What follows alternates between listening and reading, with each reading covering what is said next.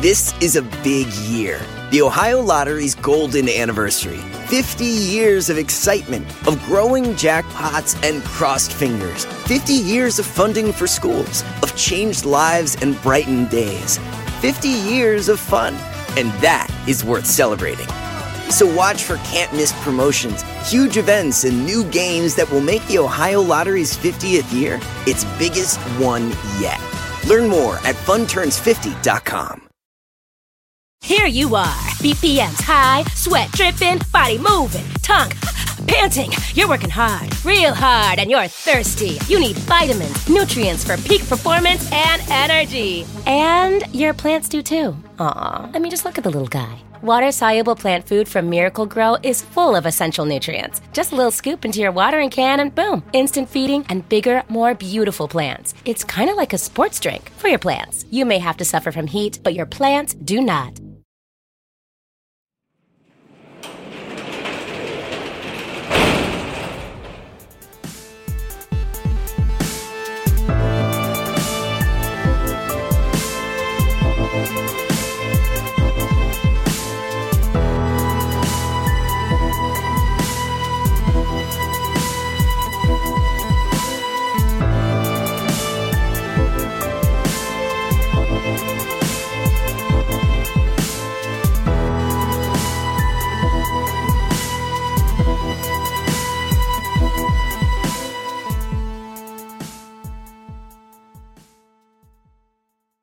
Welcome to True Crime Garage. Wherever you are, whatever you are doing, thank you for listening. I'm your host, Nick, and with me, as always, is a man who recently received a fine for illegal gambling.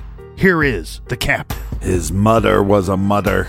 It's good to be seen and it's good to see you. Thanks for listening. Thanks for telling a friend.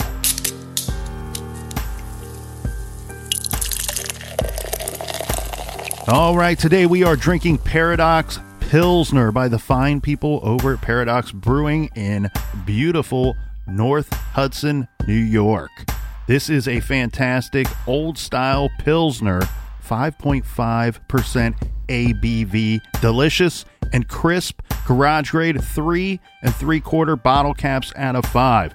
And this wonderful beer was brought to us by our fantastic friends right here. First up, we have a fan for life. So cheers to Jade in Dallas. And a big shout out to Margaret in Brookline, Massachusetts. Next up, we have Naomi in Parts Unknown. And a big We Like Your Jib to Donovan in Kingman, Arizona. Next up, we have a classy cheers to our friend Dawn in San Diego. And last but certainly not least, we have Mara in Plattsburgh, New York. Cheers to everyone who went to truecrimegarage.com and contributed to this week's beer fund. Yeah, B-W-E-R-U-N Beer Run. And make sure you check out the new shirts. They should be available uh, this week. And we redid the douche canoe shirts. So they will be back in stock. So check those out at truecrimegarage.com. And that's enough of the business. A new and improved douche canoe for all of you. all right, everybody gather around, grab a chair, grab a beer. Let's talk some true crime.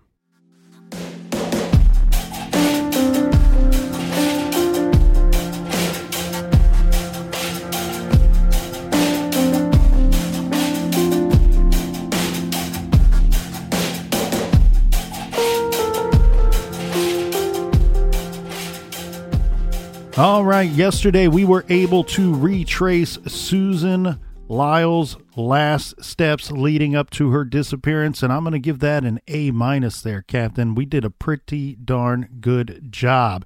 We also discussed her boyfriend Rich and some questionable activities regarding him and his possibility of being maybe a suspect being involved in her disappearance. Well, not just his actions, but the actions of his family as well. Mommy and daddy are weird.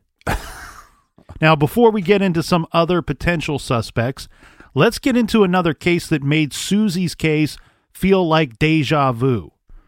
In 1985, 13 years earlier, a young, SUNY Albany student named Karen Wilson vanished.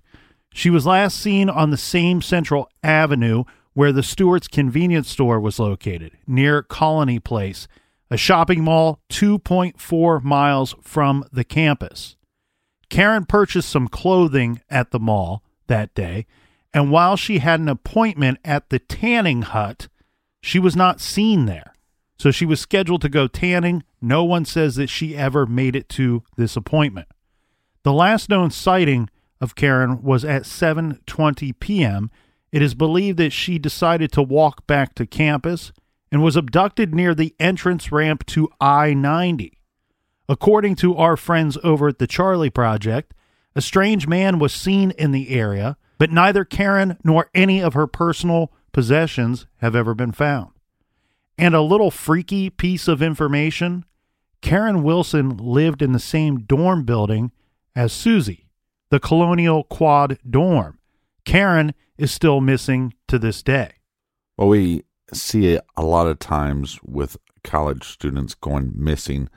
Go back to the Brian Shaffer case, and then, you know, not that far away and not that many years away does Joey LeBute go missing as well. And with these people that just seem to vanish into thin air because you have so many questions, it's so easy for us to sit on our computers and link them together because there's not a whole lot of details of the why or how was this person abducted or why did they go missing in the first place. Right.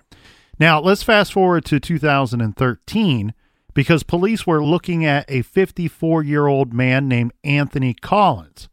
Collins attempted to abduct two SUNY College students at knife point. He approached one of these young women at the CDTA bus stop on the SUNY Albany downtown campus area early in the morning. This would be 7:55 a.m. and he threatened her with a knife to her back. Another student saw what was going on and got involved, somehow distracted the attacker, and this young woman thankfully was able to get away. But at that same bus stop, about 40 minutes later, this same man attempted a second abduction. Hey, when the first one doesn't work out, let's just stick around and find somebody else, right? A double piece of shit. Yeah. There you go. So he attempted a second abduction, this time without a knife. And Anthony Collins was identified after police reviewed surveillance footage and charged him with second degree attempted kidnapping. According to the Times Union paper, quote, police are looking into the possibility, however remote, that Collins could have been involved in the disappearances of Albany students Suzanne Lyle in 1998 and Karen Wilson way back in 1985. But eventually, police said that they had not been able to establish any link whatsoever between Collins, who is diagnosed schizophrenic, and either of those unsolved cases. Well, here's the problem, though, is like we said, there's so many young students in a small radius. These predators that are looking for that type of victim, they know where to go. It's a it's what you would call kind of a high risk area just because you're around a whole lot of people. Right. You know, when Ted Bundy wanted to abduct someone, he went to college campuses. He went to the lake where it was just packed that day. It was easy to find a victim amongst a whole big crowd of people. But also, what's different though too is you, you go to the suburbs, you have people that are normally on a more set schedule, where these students their schedules are constantly changing, and their whereabouts are constantly changing. So by them going missing, I think it takes a little longer for people to even notice when they're gone. Mm-hmm. That's true. Two other suspects have been mentioned as possibilities in connection with Susie's case. Now, to be clear, these names have not been mentioned by law enforcement. Rather, both suspects are theoretical ones named in podcasts, which have delved into Susie's case. One of these we have already mentioned, the Upstate Unsolved. The other is True Crime Bullshit. The first of these potential suspects is a guy named John Reagan. John Reagan was a 48 year old son of a prominent and affluent family in Waterbury, Connecticut. John's wife Ruth was a Catholic schoolteacher. John himself, he was a traveling salesman for a roofing and siding company. John and Ruth were popular and well liked. But in 2004, old Johnny was arrested after cornering a young female coworker in his parents' empty house. He restrained her and tried to sexually assault her. Somehow she managed to get away. This was a huge scandal in the area at the time because John was a pretty regular dude. He was a, a soccer dad, a golfing buddy to many people in the area, a real neighborhood type of guy. This was just the tip of the iceberg. 11 years earlier, in 1993, a neighbor of John Reagan's, a working wife and mother named Donna Palumbo, was home on Friday night, asleep. Her kids were also asleep. Her husband was away on a very rare trip to Colorado. Donna woke to find a man straddling her back.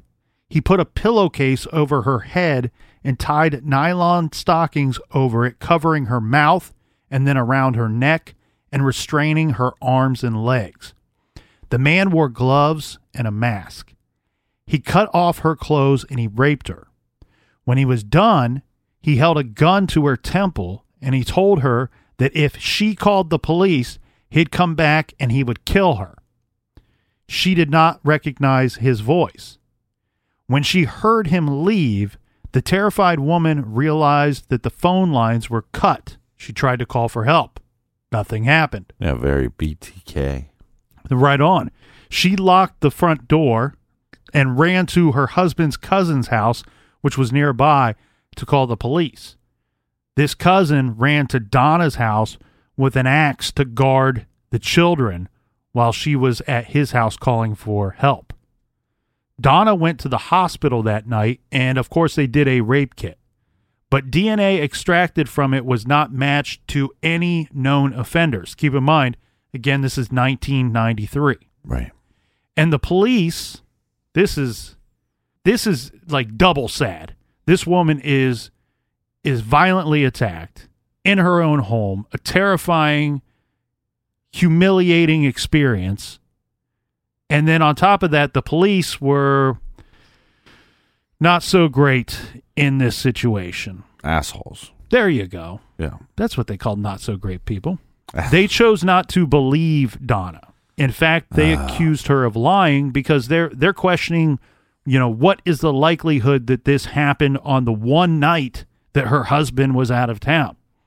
They suggested that she was having an affair and was trying to cover it up. I suggest for every male out there that doesn't understand um, sexual assaults or or or rape claims to watch. I know it's a drama, but you could learn a lot from the show Unbelievable and just the process in which females have to go through to report these assaults and, and how many times they're not believed uh, by family members, friends, and the system. Yeah.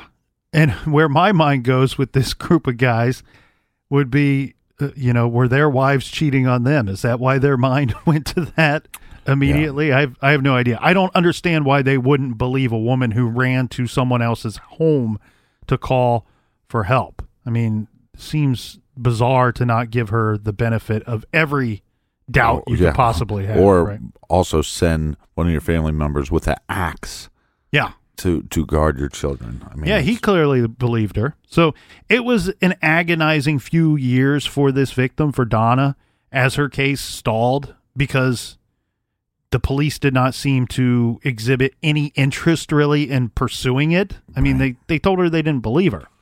So in 2001, now Donna, she's pretty kick ass, right? She filed a civil suit claiming that the Waterbury Police Department did not do their job. Good for her on a with a tape of her interview session with the Waterbury Poli- Police Department where they accused her of making the whole thing up. This tape now that she's taken them to court magically disappears, right? Mm-hmm. But the jury believed Donna anyway, and she won her suit against the police department. Yet her rape case still sat dormant with no arrest.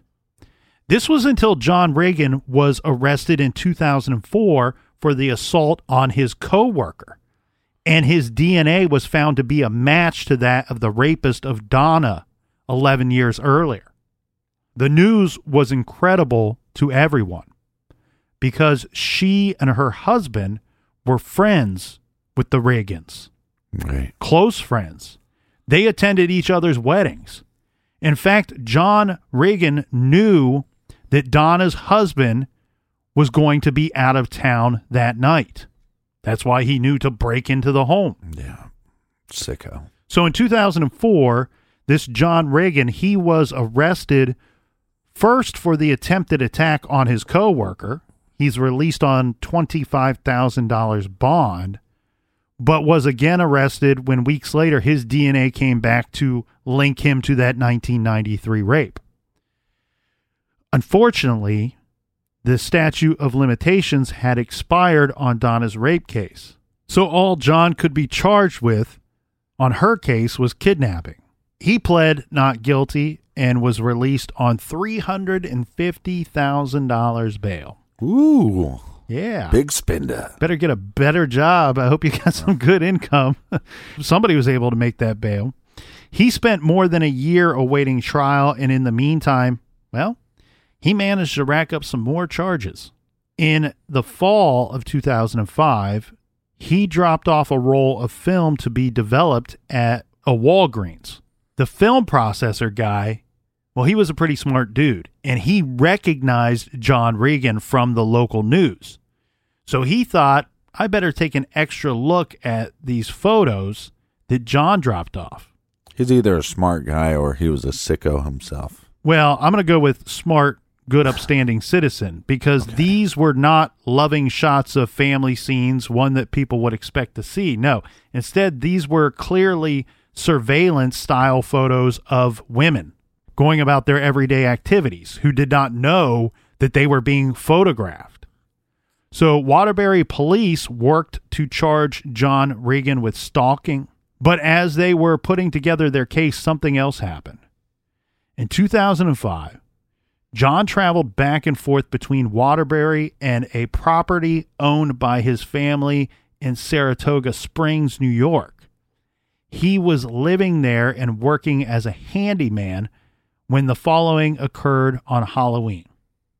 A 17 year old nationally ranked track star at Saratoga Springs High School named Lindsay Ferguson returned her car at the conclusion of the afternoon practice. Next to the driver's side of her vehicle, a van was parked so close that she had to like, you know, like turn to the side and kind of squeeze her way in so that she could enter her vehicle. Yeah. The incident was described in a New York Times article. It said Saratoga Springs police said she came back to her car after track practice. There was a blue gray van parked next to her. She was putting some things in the back seat and she heard the van's sliding door open. A man grabbed her around the torso and mouth and tried to drag her into the van. She was able to get her mouth free and she started screaming for help. Lindsay thought for a fleeting moment, you know, because it's Halloween, that maybe this was some kind of prank. But obviously, very quickly, it became apparent that it was not. She fought kicking and screaming, good for her, and attracted the attention of her coaches. They ran over, and one of the track coaches confronted this guy. The attacker gets back into his van, closed the door, and now he drives off. Another coach began chasing the vehicle, calling the police on his cell phone as he ran, telling them exactly where the van was heading and telling the license plate number at the same time. That's one fast guy running after this van. Well, it's a track coach, right? Right. Police pulled over the van, and one of the officers is questioning the driver. The driver assured the officer that it was all just a misunderstanding. His partner is snooping around and looking inside the van at the same time. And this is this guy, this officer finds that the rear seats of the van have been removed. In the large space in the back, they found a spread out tarp, a rope that was pre tied with slip knots, booze, a saw, a shovel, photography equipment, construction tools, and a syringe that was that contained a sedative. The man arrested that day driving the van was John Reagan. Oh, he had to get all of his crimes in before he went to jail. Well, the I think the other thing that here that's so scary is it's obvious whatever this guy was up to or whatever he wanted to do, he couldn't stop himself, even though he's already facing charges. And like you said, maybe he's so damn addicted to this or he so entrenched in these fantasies that he has Right. that he's got to live one more time before they put him behind bars. Right. This is why this type of crime there should be no bail. Because it's, you know, that uh, addiction or drive. I mean, we've seen it. We saw it with Bundy. We saw a guy that seemed to be very calculated turn into a wild animal uh, when he was on the on the run. Now, also found in the van were photos of other young women, including the young co worker that John had assaulted in Connecticut. Got him. So it turned out that there was proof that John had not seized Lindsay in a simple crime of opportunity. He had been stalking her. He was found to have looked her. This is the young track student or track star. He had had photographs of her, and it was found that he had looked her up on his computer and taken pictures of her beforehand. He had targeted her, and it had been following her for an unknown amount of time. John Reagan was not able to get bail this time. There you go, Captain. He was charged in Saratoga County with attempted kidnapping. While in Saratoga Springs jail, he tried to commit suicide by attempting to hang himself. Oh. I wish he would have been better at that. Well, they should have just had the guards help him out. right. Hey, uh, what are you trying to do in there? Okay, no, tie the knot this way. Get get this man some better sheets. Yeah. He was transferred to the Central New York Psychiatric Center near Utica to await trial.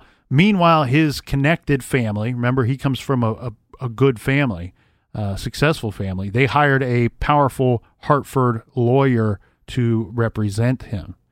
Now, after Reagan was arrested in 2005, a 50 year old woman came forward and reported that at a Memorial Day picnic way back in 1981, Reagan restrained her in his vehicle in an alleyway and assaulted her in his vehicle. She said she knew Reagan. She knew his father. His father was her dentist. She said that she never reported the incident because she was embarrassed. In May of 2006, John Reagan pled guilty to second degree attempted kidnapping of Lindsay Ferguson. He was sentenced to 12 years in prison in New York State. In October of that same year, remember, this guy's getting charged with all kinds of stuff. He's in court again, this time in Connecticut, on the kidnapping and unlawful restraint and stalking charges. He was not required to admit his guilt at this trial, but he did acknowledge that the prosecutors had enough evidence for a conviction. The old no contest plea, I'm guessing. Mm-hmm. The agreed upon sentence in Connecticut was for 15 years to be served concurrently with the New York term. After John Reagan's arrest in 2005 for the attempted abduction of Lindsay Ferguson, investigators in Connecticut, New York, and Massachusetts, as well as the FBI, started digging into Reagan to see if they could link him to any other crimes. Two of these were the unsolved murders of Mildred Alvarado and Karen Everett. This, these are sex workers who were strangled to death in Harrington in 1988 and 1989. Both of these victims were known to police to work in an area that was one mile from Regan's house. Oh my god. But investigators suspect that Regan operated on a much wider scope, too. As an interstate traveling salesman, remember he's a traveling salesman, this for a company called ABC Supply. Well, he had access to a wide range of locations where he could have committed rapes and or murders. All right, now that was a long tangent. So what does this POS, what the captain likes to say, piece Say of it. shit, Okay. John Oh, Regan have to do with Suzanne Lyle? When he was arrested in Saratoga Springs, the Lyles, very smart parents, asked the police to revisit Susie's case to see if he could be responsible, Yeah. to see if anything ties him to Susie's case. There are some, let's say, circumstantial evidence. Let's go through some of this here. Regan's family property in Saratoga Springs, the town where he tried to abduct Lindsay Ferguson, the track star, was near the SUNY Albany campus. It was roughly a 30 mile drive. Okay. Susie had mentioned to her coworker that she thought that she was being stalked and she didn't know who the guy was. Mm-hmm. Remember, Reagan was known to stalk and photograph his eventual victims. Yeah. What did I just say about predators? If you're going to go fish, you go to the pond with the most fish. That's right. So he could have spotted Susie at the mall or spotted her walking from the bus or at the bus stop at any time and fixated on her. Yeah. Susie told her coworker that while she didn't know who the guy was, she was not afraid of him. Th- this is all a very weird But again, we got the, statement s- to me, the soccer dad. right? And as said earlier, I mean, John Regan was known to be, I mean, he's a friendly guy. He was well liked by the people that didn't know what he was really up to. He was an outgoing dude. And if she ever made eye contact with him, he might have smiled, and that might have been just enough where she's like, okay, this guy's a little strange, but not that worried about it. Well, maybe that's how he locked in on her, right? Maybe Yeah. he came in contact with her. Maybe he spoke to her at the store where she worked at the mall and then started secretly following her and observing her routines and decided to snatch her after she got off the bus that night. Did, did you say where they found the sex workers at? Um, I did not, but they were known to work within a mile of his home. I don't know that they really have anything other than that linking him to those possible cases. Right. It sounds to me like both those cases went cold very quickly and they didn't have a whole lot in the way of leads. But we also see a pattern of him not being able to control these urges. Exactly. This is something he, these urges are in control of him. Yeah. The 2005 attempted abduction of Lindsay Ferguson looks very much like the work of a seasoned abductor or maybe even a seasoned killer. The materials, I mean, think about the materials found in his van and the amount of preparation that he had to go to.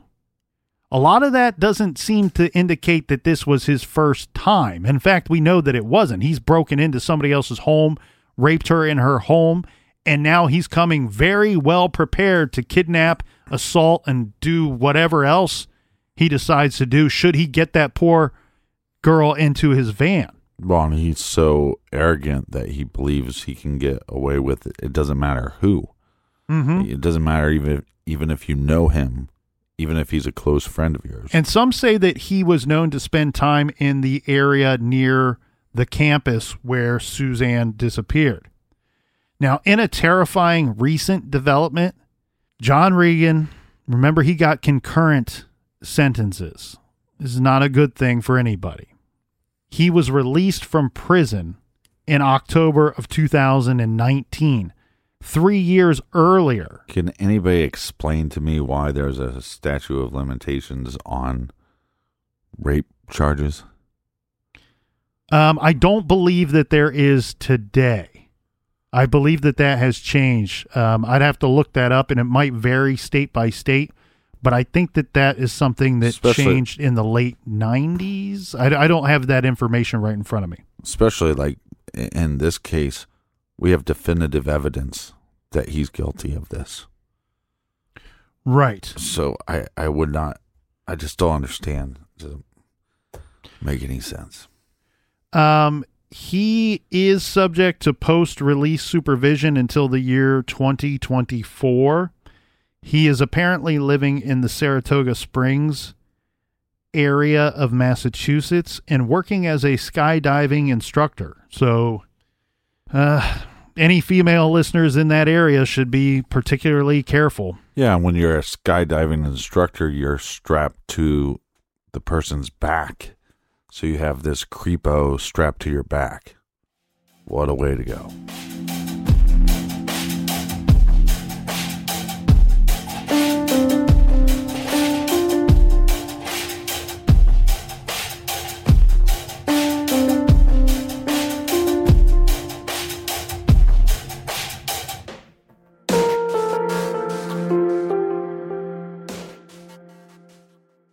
Do you want to set your child up for success? Of course you do. That's why you need to check out IXL Learning today.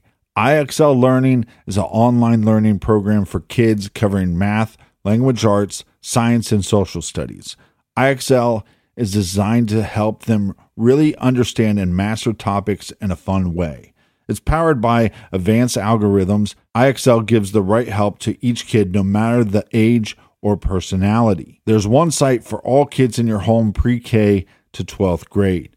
Kids could use it at home on their computer or on an app on your phone or a tablet. No more grading those worksheets. IXL grades everything for you. One in four students in the U.S. are learning with IXL. IXL is used in 95 of the top 100 school districts in the U.S. I love recommending IXL learning. Kids can learn at home or on the go. And all my friends and family that are using it absolutely love it because it's so easy to set up and so easy to use. And even the kids that I've recommended it to their parents have told me, hey, Captain, thank you. I was having problems in math and my parents couldn't help me, but IXL could. Do you want to get your kids back on track or do you just want to get your kids ahead? Do so with IXL Learning.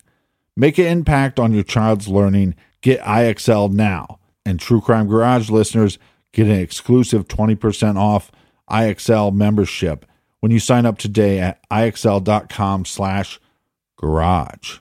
Visit IXL.com slash garage to get the most effective learning program out there at the best price. Check out IXL.com slash garage today. The best part of spring cleaning takeaway is the post clean clarity you get. It's kind of like when you find out that you've been paying a fortune for wireless. When Mint Mobile has phone plans for $15 a month when you purchase a three month plan, it's time to switch to Mint Mobile. All plans come with high speed data and unlimited talk and text delivered on the nation's largest 5G network. Use your own phone with any Mint Mobile plan and bring your phone number along with all of your existing contacts. Ditch overpriced wireless with Mint Mobile's limited time deal and get 3 months of premium wireless service for 15 bucks a month. Save a lot of money with Mint Mobile. Get their great mobile wireless service delivered on the nation's largest 5G network. That's premium service at a great price. To get this new customer offer and your new three-month unlimited wireless plan for just 15 bucks a month, go to mintmobile.com slash TCG. That's mintmobile.com slash TCG. Cut your wireless bill to 15 bucks a month at mintmobile.com slash TCG. $45 upfront payment required, equivalent to $15 a month. New customers on first three month plan only. Speed slower above 40 gigabytes on unlimited plan. Additional taxes, fees, and restrictions apply. See Mint Mobile for details. Warmer, sunnier days are calling. Fuel up for them with Factor's no prep, no mess meals. Meet your wellness goals in time for summer thanks to the menu of chef crafted meals with options like Calorie Smart, Protein Plus, and Keto. Factor's fresh, never frozen meals are dietitian approved and ready to eat in just two minutes. So, no matter how busy you are, you'll always have time to enjoy nutritious, great tasting meals. With 35 different meals and more than 60 add ons to choose from every week, you'll always have new flavors to explore. Crush your wellness goals this May with dietitian approved meals and ingredients that you can trust. Make your day delicious from breakfast to dessert. Stay fueled with easy, nutritious options. Treat yourself to restaurant quality meals that feature premium ingredients like filet mignon, shrimp, and blackened salmon. I am new to Factor and I have been loving every minute of it. I have a problem, and it's called lunch. Some days I need a pack of lunch, and some days I work from home. Whether I'm at home or whether I'm on the go, Factor is fueling my lunch from now on. Head to factormeals.com slash truecrimegarage50 and use code truecrimegarage50 to get 50% off your first box, plus 20% off your next month. That's code truecrimegarage50 at factormeals.com slash truecrimegarage50 to get 50% off your first box, plus 20% off your next month while your subscription is active.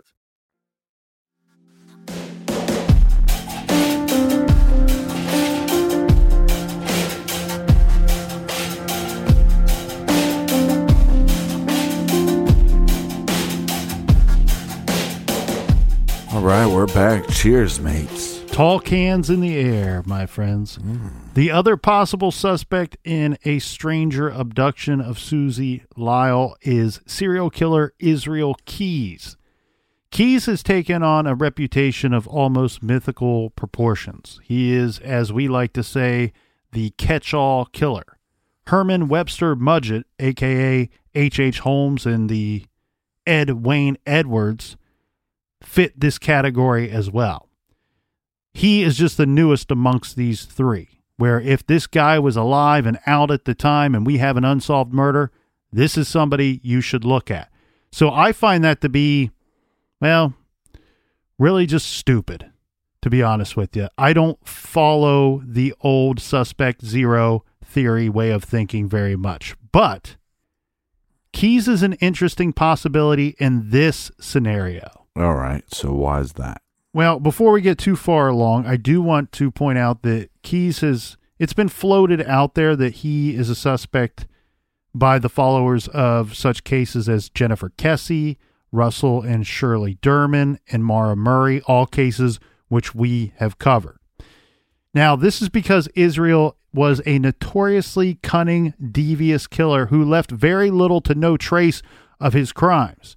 It's very likely that he's responsible for who knows how many murders. But in the case of Susie Lyall, there are some actual links between the two that could point to Israel Keys being involved. Now, to say that Israel Keys was a methodical and calculating killer is like saying that Albert Einstein was a bright guy. Some of you have heard of the kill kits that Keys buried around the country in preparation for crimes he would commit much later. Sometimes he would fly to cities across the U.S., then rent a car and drive a thousand miles to find a victim to kill. He would select victims that suited him at random, the ultimate crimes of opportunity. As a result, his crimes are almost impossible to pin down. With in regards to Susie Lyle, well, when Keys was arrested, the FBI spent months interrogating Keys. There are over 40 hours of videotaped interviews with Keys, many of which are available for viewing on the FBI's website. Now, to say that he was interrogated isn't really the right word. The FBI agents sucked up to Keys in every manner, bringing him treats like cigars and bagels and doing him favors. It's gross, but it worked, kind of. Keys only told them just as much as he wanted, and then he committed suicide in his cell in 2012, leaving investigators to try to piece together the rest. But here is what we know about Keys. He is believed to have killed approximately 11 people. Again, no one really knows for sure how many victims he really had. He claims his first abduction was in 1997 when he kidnapped and raped a teenage girl who was whitewater rafting on the Deschutes River in Oregon. Israel let her go and said later that he had lost his nerve about killing her. This is believed to have been his first actual attempt to carry out his murderous fantasies. He told the FBI that he had been, quote, two different people for 14 years. The experts who have spent years studying Israel agree that it is very likely that this means his first successful murder was in 1998. Right. This is also the year that Susie Lyall vanished. He claims to not have successfully killed anyone, though, for a few years after the Deschutes River abduction. No one really seems to believe this. Israel Keys owned property in Constable, New York. This was a 10 acre parcel of a rundown house on Poplar Street that he purchased in 1997. Okay, so this puts him in the state of New York within a year of this young woman going missing. Right. He was staying at this location during the time period in which Susie was taken. This is about 200 miles from the spot where she was abducted, so it's still a good deal of distance, but we can put him in the same state. Israel Keys was known to be very familiar with the area and spent quite a bit of time there. He would later go on to rob a bank in Tupper Lake, New York in 2009.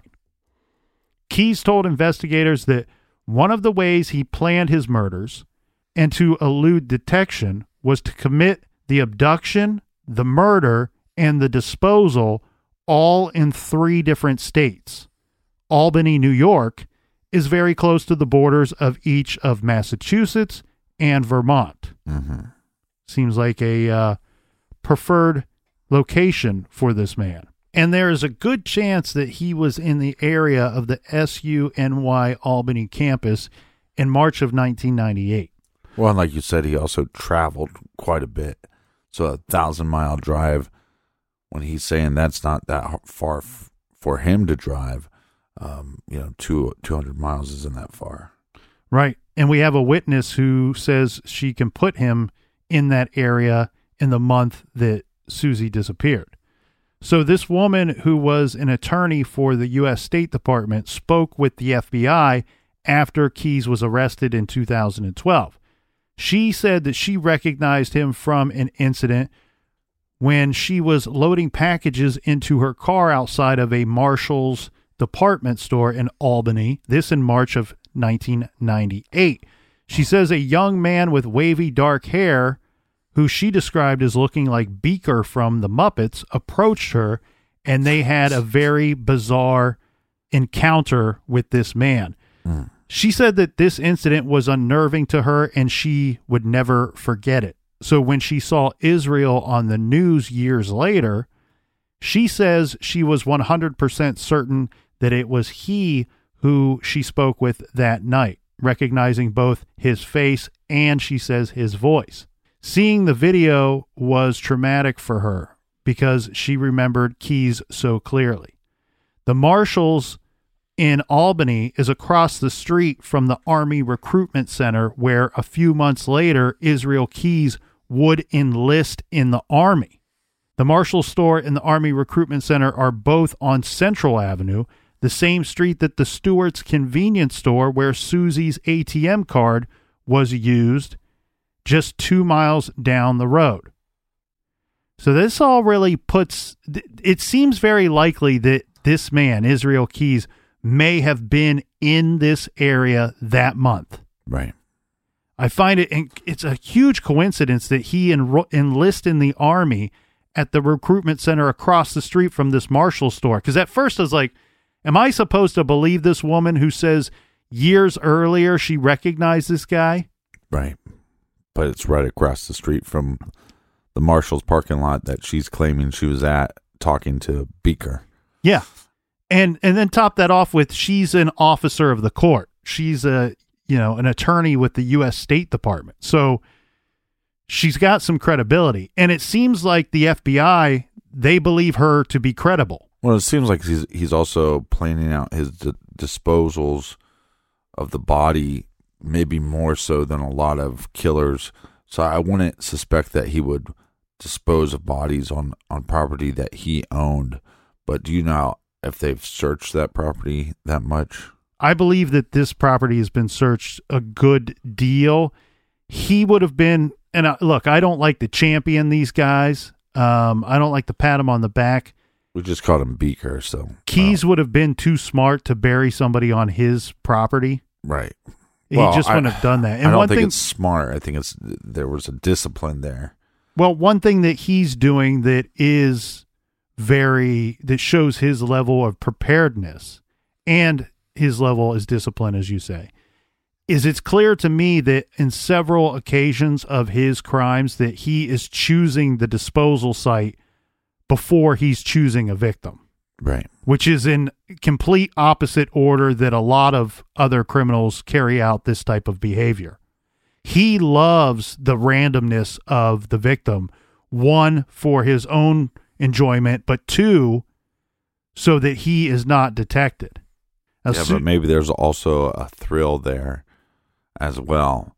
right, his own enjoyment. Yeah, where it's like that's part of his sick fantasy is that he I got a plan where I'm going to dispose of the body. I have to plan all these things out and once that is planned out, now I just have to find the victim.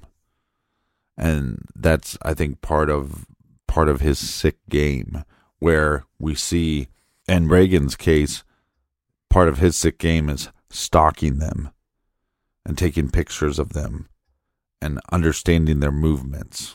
Yeah, it seems that Keys enjoys the it's like it's like a, a video game, right? You know when you play a level on that game for the first time what your ultimate goal is. You don't know what you're going to en- encounter along the way. Mm-hmm. He knows what the end result is, the end result that he wants. He loves the thrill of the uncontrolled, unexpected variable of what the randomness of the victim could throw his way. Now, Susie's ATM card was used to take out $20 after she was abducted or after she went missing. The person who did this managed to avoid using a machine with surveillance cameras. Israel told the FBI that he was very careful to avoid machines with cameras. And he used Samantha's he used a previous victim's ATM card to take out $20 to be sure that she had given him the correct pin.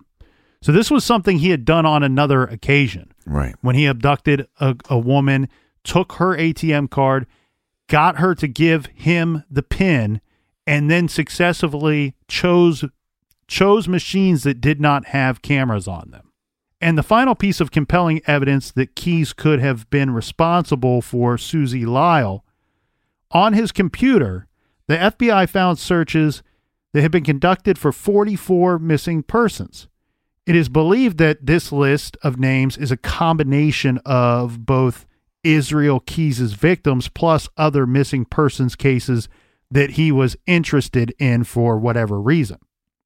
We know that at least two of his actual victims are on that list. And another name that is on that list is Suzanne Lyall.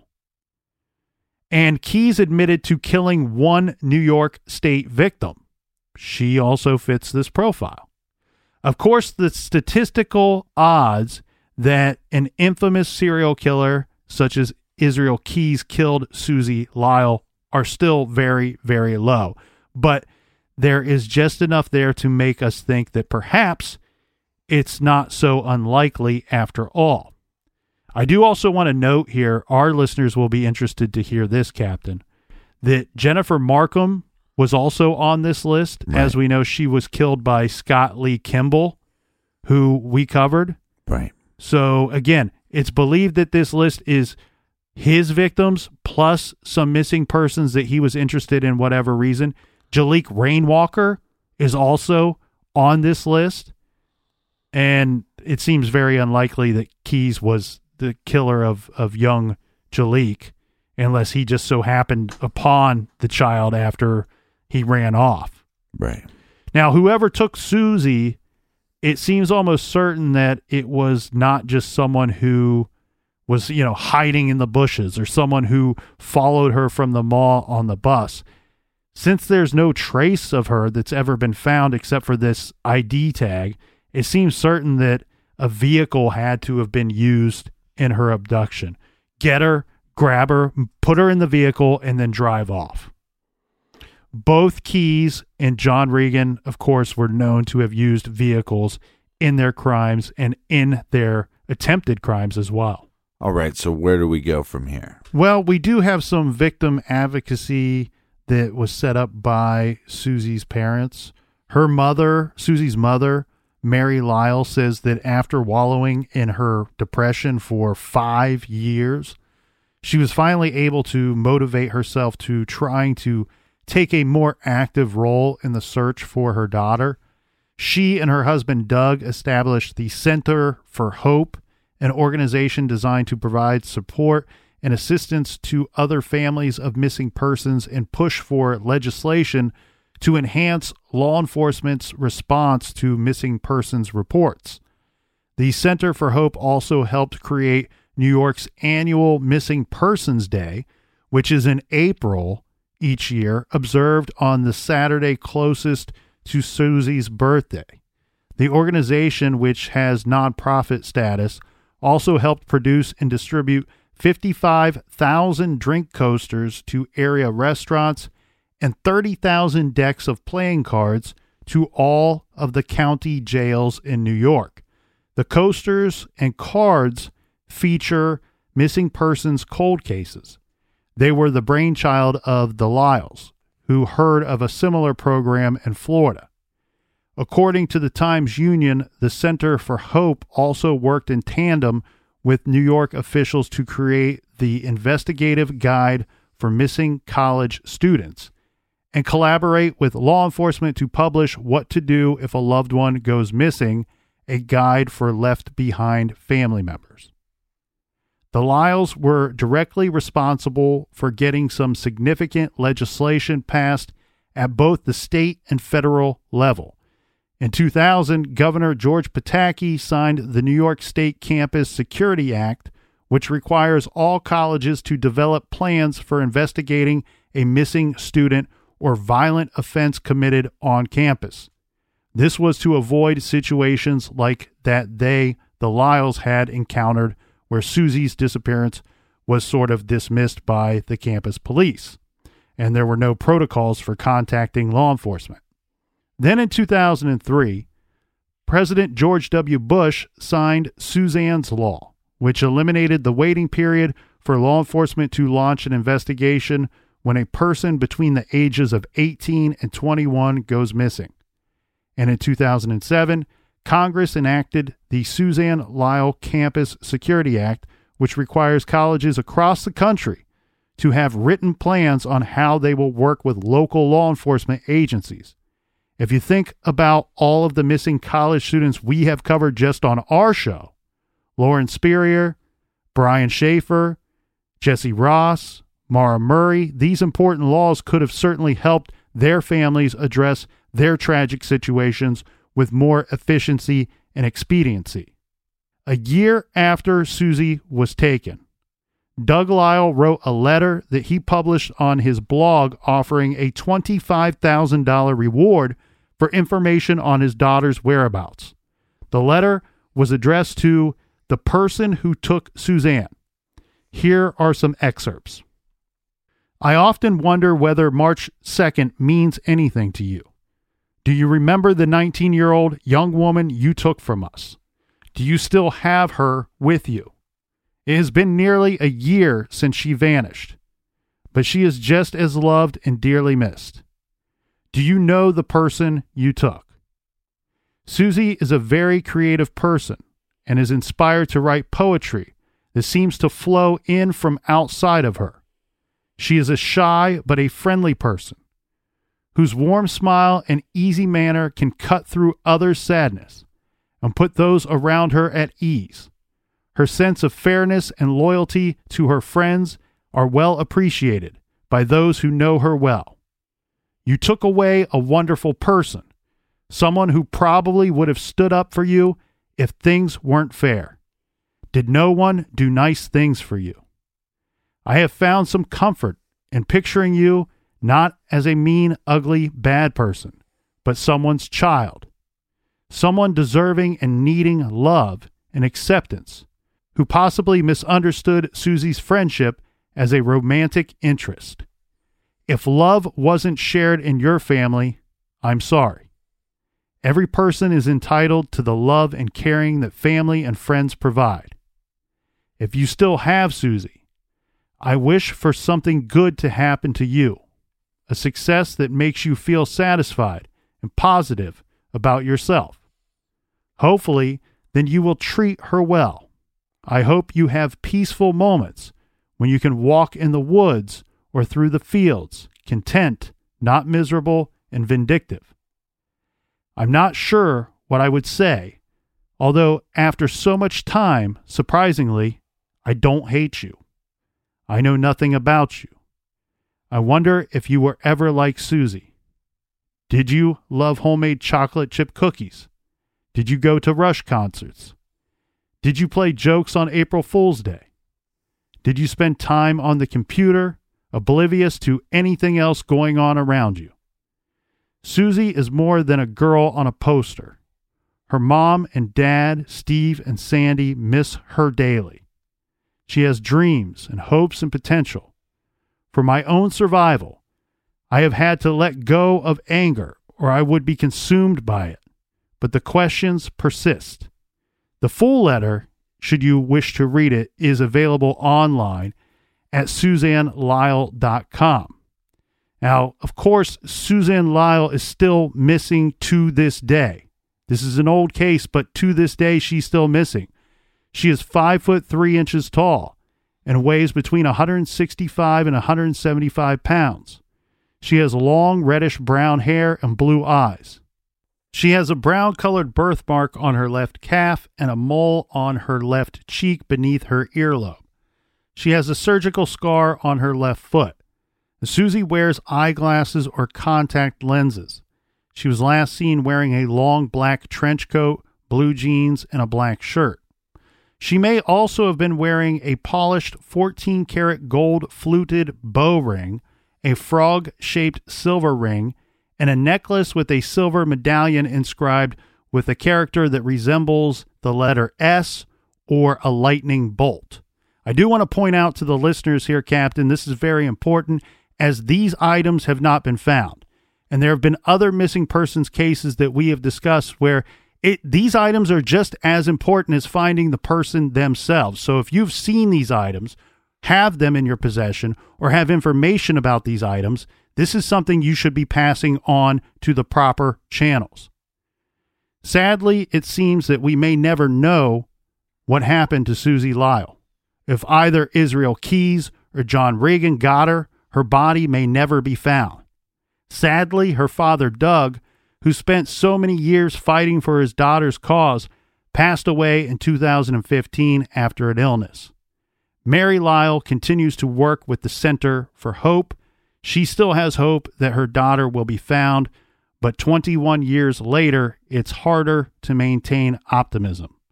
Whenever a body is found, Mary waits for a phone call telling her whether the DNA matches her daughter's or not, which is on file. Another victim we discussed today, Donna Palomba, also became an activist for victims' rights.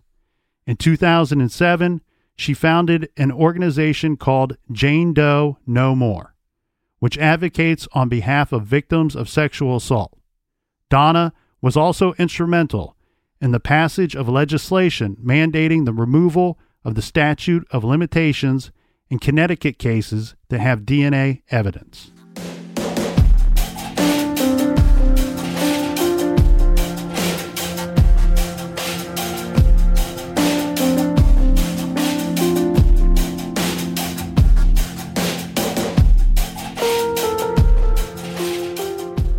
Head on over to truecrimegarage.com and there you can find all of our recommended reading What's our recommended reading for this week? This week we are recommending The Forest City Killer by Vanessa Brown. 50 years ago, a serial killer prowled the city of London, Ontario. Who was the Forest City Killer? Is he still alive? Or was it more than one person? All good reasons to read The Forest City Killer by Vanessa Brown. Again, you can find all of those at truecrimegarage.com. And until next week, be good, be kind, and don't live.